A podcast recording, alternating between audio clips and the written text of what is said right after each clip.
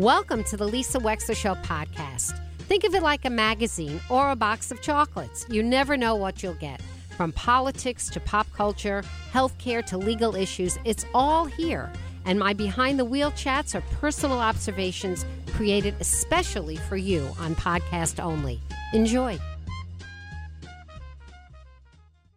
Care Patrol of Connecticut and New York is your number one partner for securing safe senior living options and navigating the senior care continuum. Their services are at no cost to you, and they guide you through the entire process. Visit www.carepatrolct.com for details. Well, we've got our own Maven, gardener to the stars that she is, Vicki McCarthy, who is extremely accessible and very knowledgeable, and is a master gardener herself and a beekeeper and works at SavATree. And she loves nature so much. It's all about and within her. And she joins us now again because she is my resource and source on what to do about various pests like the lanternfly, the spotted lanternfly, which is getting a tremendous amount of ink, publicity and ink, because they're literally showing up everywhere. Vicki McCarthy, welcome back to the show. Hi, Lisa. Thanks so much for having me on again. Vicki, what are we going to do with the spotted lanternfly? I just got an email from a listener that he was swimming in the Byram River and he was surrounded by them in the water. yeah, I know. It's uh, our newest, hottest topic, the spotted lanternfly. It actually came to Pennsylvania first. It's an invasive insect, it's a true bug that came to Pennsylvania in 2014, and now it's in 14 states. And like other invasive pests, since it was not originally in our country, we don't have a lot of other pests that will manage that pest and keep it in balance. So they tend to come in droves. And I just I loved what the, the rabbi just said about the idea of keeping a lot of biodiversity in our world to really it's biodiversity is our survival. So it's all about keeping things in balance. And I think my main message today to, to everyone is that we are going to be kind of grossed out by these spotted lanternflies, and they may come en masse. They are a problem in the agricultural industry, but we need to remain calm and kind of take steps, as you said earlier, one decision at a time to try to figure out okay, how are we going to get all of this in balance? And before we go to chemical controls, we have to consider that, you know, if we take care of our birds and our insect diversity, we take care of ourselves as far as the food chain goes. Yeah. So 95% of our birds really rely on insects for their young. And so we have to think about that before we just start spraying things. I think that's my main message today. And there's a lot of things we can do. So, um, well, there's, well, let me put it, well, okay. I, I know that a lot of people are trying to thwack and swat these lanternflies wherever they see them. Uh, and, you know, we're, we're obviously being encouraged to do them one bug at a time. But, I mean, on a, on a larger scale level, you're the person who knows about nature. Is there a naturally occurring animal or other insect or bird that eats these lanternflies? Well, here's the thing we have a whole protocol, and I do want to encourage everybody to go to all their university resources and their cooperative extension resources because it's complex. And the best thing you can do is to establish relationships with master gardeners who are educated about this insect or a professional arborist who you know, their whole goal is to help you identify and address the issues before they escalate. So the number one thing for the whole public is to stop the spread. These pl- these insects, they're hijackers. So they get on your car, they get on your wheels, and the whole idea is to try to quarantine them in your state while we can. And so the first one of the first controls is that mechanical control. We're supposed to swat them. We're supposed to stomp on them. We're supposed to scrape the egg masses. And we really have to talk about how do we even identify this insect? Mm-hmm. The insect changes his appearance, his or her appearance, depending really? on what month it is. So right really? now we're seeing them, yeah, like um, they're a true bug. So they have they start out as an egg, then they turn into a nymph. They have four stages of nymphs, and then they turn into the adult. Right now we would be seeing them as an adult. and they actually are a very lovely moth like creature. They're plant hoppers, but they look like a moth that has red and white and black. When they're closed up, they're really dark. And we also would see the egg masses. The egg masses remind me of, you know, when a potter is making a piece of pottery and they have mm-hmm. that clay? Yeah. It's almost like somebody splashed that clay on a plant or a tree. And oh, so if we oh, can, they look like globby yeah. gray, like globby gray, kind of like globby. Okay. Yes. So if we so if we and, see know, that sitting on a leaf or a plant, that's probably an egg mass. What do you want us to do? Cut the leaf off? Put them in the garbage pail? What are we supposed to do? Well, that's a great question. Ideally, you want to scrape that egg mass with like a credit card or like a putty knife, and you want, if you're all set up to do this, you want to put it in a, a uh, little cup of alcohol. Um, but even if you're at a bus stop or waiting for a train, you happen to see one, take a credit card and scrape it off the tree. That's and then what? Put it under the heel control. of your. And then what? Put it under the heel of your shoe and yeah. kill it. Right? You got to kill it. Right? Exactly. Exactly. Yeah. yeah. So, um, you know, each egg mass represents probably 50 insects. Now, um, once they come in high intensity, it's a different matter. Um, but we really need to start looking at our cars. I mean, right now we have it in Connecticut, we have Massachusetts, Rhode Island. Let's say you're going on a trip to go see the beautiful fall foliage in Vermont. We don't want to take that insect with us. Ideally, we want to stop the oh. spread and slow down that spread. So that's the value of educating everybody about this um, to take action. And they really put their eggs not only on plants, they put their eggs on anything they can get. That's how they got here in the first place. I think they came on a crate from Asia. Uh, they're indigenous to China and India, and um, you know. But in we, China global... and India, Vicki McCarthy, in China and India, I assume their population is kept in check because they have natural predators. What what That's are their exactly predators? Right. Well, who are they? Who are their predators?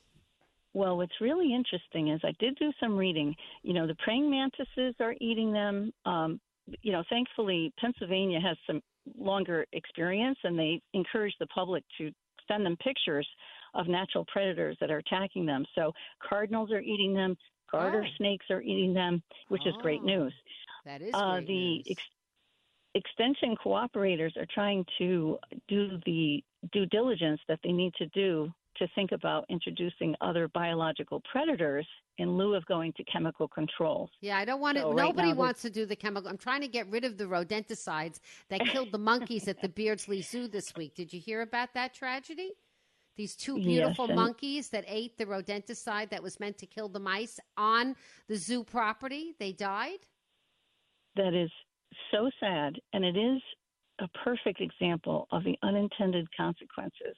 So right. it is about making those decisions and using people who are, you know, well informed to help you make those decisions because you know, every tree doesn't have to be treated if it gets to a stage where you're really inundated. The, this is going to become a nuisance bug for people in a residential setting. Okay. What's going to happen? This bug is a piercing, sucking bug, and it exudes a sticky substance. Ugh. So once you start, I know it's gross. Once you once you start getting, you know, trees leaking a, a, a sticky sap on your cars and your driveway, and it becomes intolerable, you may want to consult with a company who has an eco-friendly background, somebody who has sensitivity and understands uh, the environmental impacts of spraying or treating with chemical control. But as I say, we want to start with the least toxicity and we want to start with cultural controls. One of the interesting things, this insect loves about 70 different species of trees, but its primary host is the tree that was in the the novel from the 1940s, A Tree Grows in Brooklyn. It's actually the um, Tree of Heaven. Do you remember that? Excuse me. My favorite book of all time is Tree Grows in Brooklyn. Seconded only by Pearl S. Buck's The Good Earth. Those are my two favorite books of all time.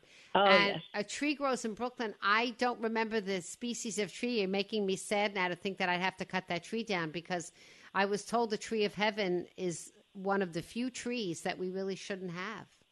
Yeah, the Tree of Heaven was planted in New York City originally uh, as an ornamental tree, and you know, according to the theme of the book, it was all about resilience and persistence. So it it it has a very interesting uh, history, the tree of heaven, but the it actually is a, it, not a native tree for the U.S. and it is now an invasive. So we can use that tree to help us manage the lanternfly, which is a good thing. How do we And, use the tree? um, How do we use the tree to well- help us manage the lanternfly? It looks a lot like a walnut, the tree itself, or No, but I mean, what do you mean by using it? Does that mean you want Well, us to eliminate it or treat the What I- tree with a p- pesticide? What do you mean? What do we? What I do? want everybody to do is identify the tree of heaven that they have on their property. So first you have to identify it. And there are lookalikes.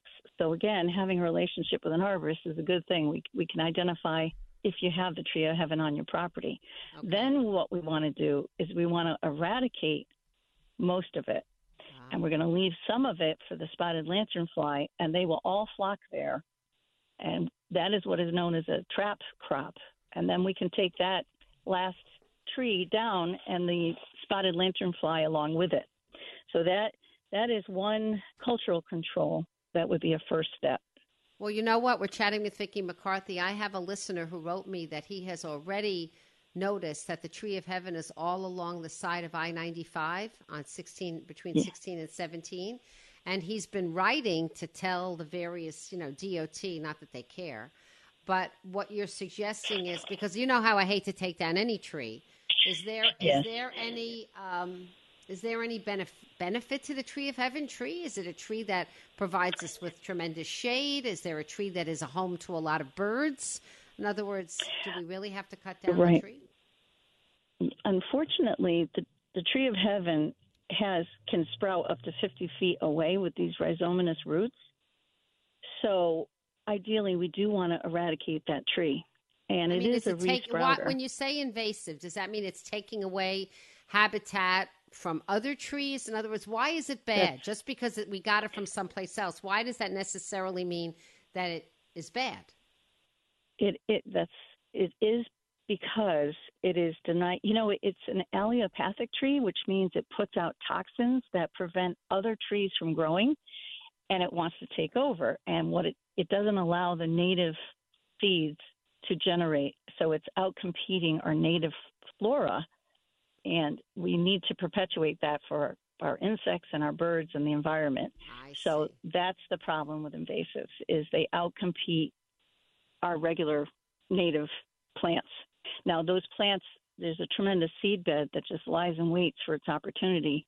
So once you do eradicate most of the invasive plants, our native seed bed will repopulate, and that's that's very hopeful. that's a great thing. How did you learn all this, um, Vicki McCarthy? Do you have a lot of uh, degrees? Are you well- largely self-taught? How do you know all this? And it's well, you know, a lot of reading, and uh, thankfully, the UConn Master Gardening Program, which uh, they're taking applications right now, as a matter of fact, for their new class, taught me a tremendous amount. Of course, I studied for my arborist license, and you know, I love this work because every day you learn a new thing, and it's all about education. Uh, and I love to share that education, and that's what being a master gardener is all about. yeah, so, it's pretty incredible um, how much you've taught me. Big time. Oh, well, you're a great advocate, and the fact that you want to keep on talking and encouraging other people to listen is a great thing. And that's why if you're out there stomping on these insects, it brings awareness to other people.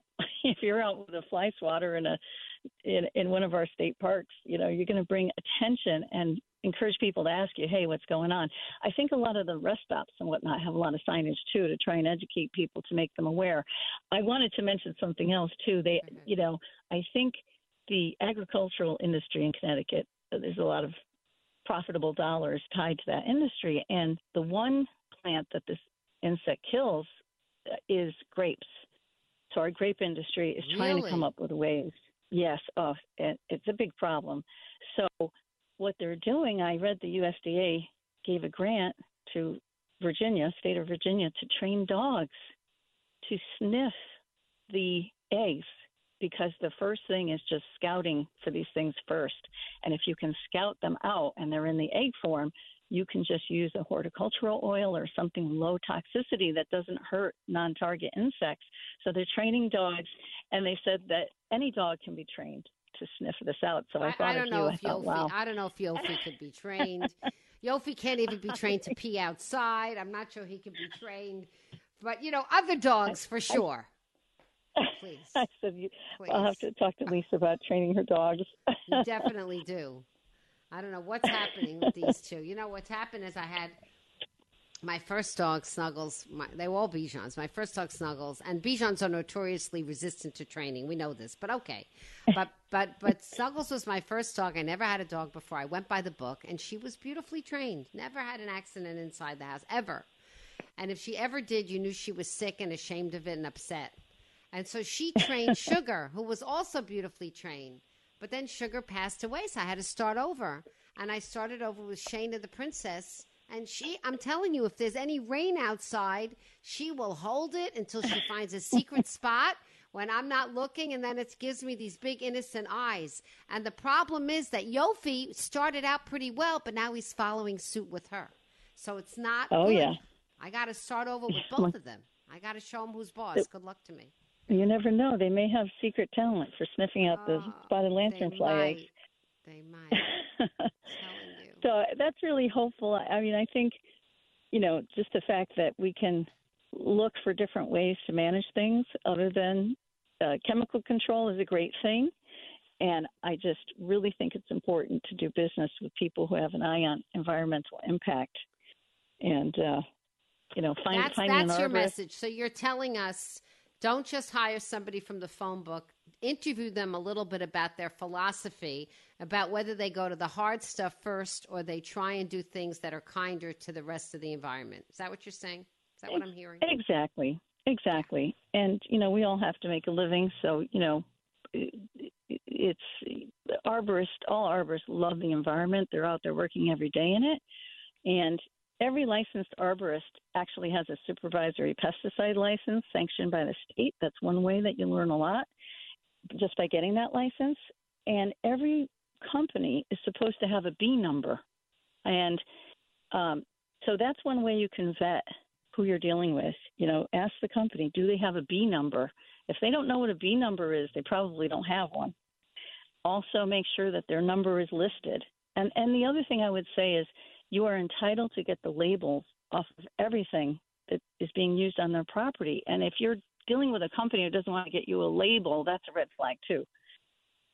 Or if they say they have some magic formula, you know, that's a red flag. So Okay. you know, and this is good no matter what insect you're treating, whether it's a spotted lanternfly or another one. Let me ask you a question. Do the lantern flies have a season? Are they going to go dormant soon? Are they going to disappear for a while until the spring? Or are they, you know, functioning even in colder weather? Yeah, here's the thing: they're going to be with us and overwinter. Um, the, we're going to see the adults, and you're going to see a lot of if if you see egg laying, you're going to see a lot of that in October. Wow. Um, come, yeah. They also you may see them on some perennial plants like your roses and plants in the garden, but when they're a nymph, they look like a little black uh, tick with white dots. And then they'll go into another phase of their development and they'll actually change color and they'll turn red with white dots. So um, when they're in the nymphal form, they're probably likely to be feeding on your roses and your vegetable garden for maybe a month, and then they'll transform. So that's why it's it's complex. Um, you know, so they're you going to be going you had me buy neem oil because I had this like white Yes. stuff. Will the neem oil kill the lanternfly? Yes, um, the horticultural oils and especially soy oils are being very effective. Okay. I do want to caution everybody. You know, sometimes we think the be all and end all is the idea of an organic spray or an organic treatment. The timing of the pest and the treatment is important too. You don't want to be spraying flowering plants at a time when pollinators are on there Ah. because neem oil, even if it's organic, is still going to kill your beneficials. So we really need to keep that biodiversity and and keep you know safeguard the, the beneficials whether we're using a treatment that's organic or not organic. okay. Uh, even, you know, there's so much to know, right? There is. There's a lot already. You know, I'm it's- full. My head is yeah. full already. I, but this is Yeah. was my takeaway, Vicky McCarthy. My takeaway is is a little good news because the Cardinals are reading them. They'll do better than we will. Uh, so that's Yes. good news. Uh, do the cardinals migrate or do they hang around in the winter? Do you know? Uh, we do have cardinals in the winter. I, I'm going to guess we have some that migrate and some that don't. Okay. Um, All right. I don't. I have to look I'm that up. depending upon the birds. I mean, we're going to have to do our part, but it's good news that some of the birds are feeding on these because they'll do a better job. They'll do a better job. They'll find Yeah, them and they'll they'll get- them. Yeah. yeah, you know, everything with nature is time, and Mm-hmm. um, you know, given some time, we're all going to learn more, including our our animals around us. And the other thing is, everything's weather dependent. You know, there may be some years we get low population of these insects, True. and then maybe another year we get high. So True. just because they're in low population, you're not seeing them, doesn't mean they're around. So the more we become accustomed to seeing these things and getting on a squishing, swatting ritual, the better off we'll be. Thank and you, uh, just keep sharing and that on that, information. and on that squish and squat, I'll wish you a happy new year. And I want to thank, Thank you for coming you. on the show today. Vicki McCarthy, who told us a lot about the spotter and lanternfly. We'll be right back. Thank you for listening. If you liked what you heard, please share it with your friends. And as always, feel free to contact me at lisa at lisawexler.com.